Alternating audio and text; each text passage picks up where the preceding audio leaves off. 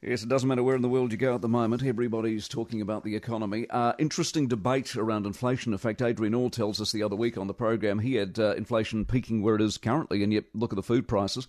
Food prices were up almost 7% on last year, including a 10% increase in these fruit and veggies. So if they're up, still up, does that mean inflation hasn't peaked? ASB senior economist Mark Smith with us on this. Mark, morning. Good morning. How are things? When you look at the fruit and vegetables, the seasonality and the variability, is that all over the place? Is that the thing we should be looking at, or is there a more, you know, sensible figure we should look at? Um, yeah, there is a lot of variability there, and probably not what you should be looking at. Uh, what you should be looking at is the wider basket, and news there is unfortunately uh, generalised increases uh, pretty much right across the board.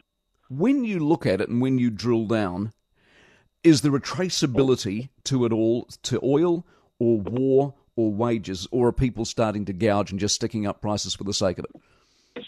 Um, fortunately, um, all of the same. Uh, initially, it was really driven by you know the supply disruptions, and they were having a real impact, and, and that's still the case now. They're actually lasting for longer than previously thought. The other thing, though, is at the moment uh, there's a lot of domestic inflation, not only construction costs, which are now cooling, but also throughout the wider economy. And New Zealand is in the same basket as pretty much everywhere across the world. You look at the US, you look at, look at Australia, very, very acute labour shortages, and that's resulting in much higher domestic inflation. Do you reckon it's peaked or not?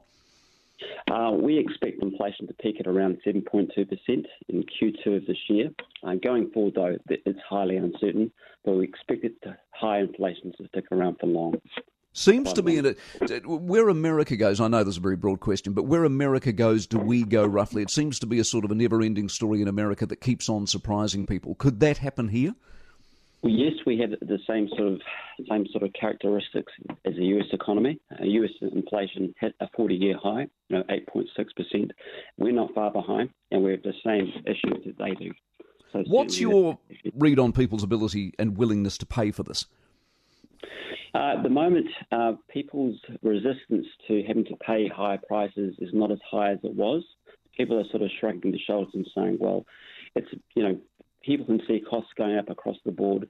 So there's not as much resistance as there usually is to accepting those high prices. So that resistance is quite low. What about the buffer? Is the buffer the jobs market? The fact that everyone's got a job helps. That is a, a key buffer. Uh, the thing is, it really depends on how quickly wages growth can keep up with prices. At the moment, wages are lagging prices, and you know households are certainly feeling the squeeze at the moment. So, how does that continue? How do we break that cycle? Because what the Reserve Bank is trying to do is to stop us spending, and we're all out asking for wage rises. And if you look at the budget forecast, the budgets have got massive wage rises going into next year, along with inflation. It seems cyclical to me. I can't work out how it gets broken. Uh, it's an extremely tr- tricky situation. Uh, it's essentially a game of chicken, I suppose, who blinks first.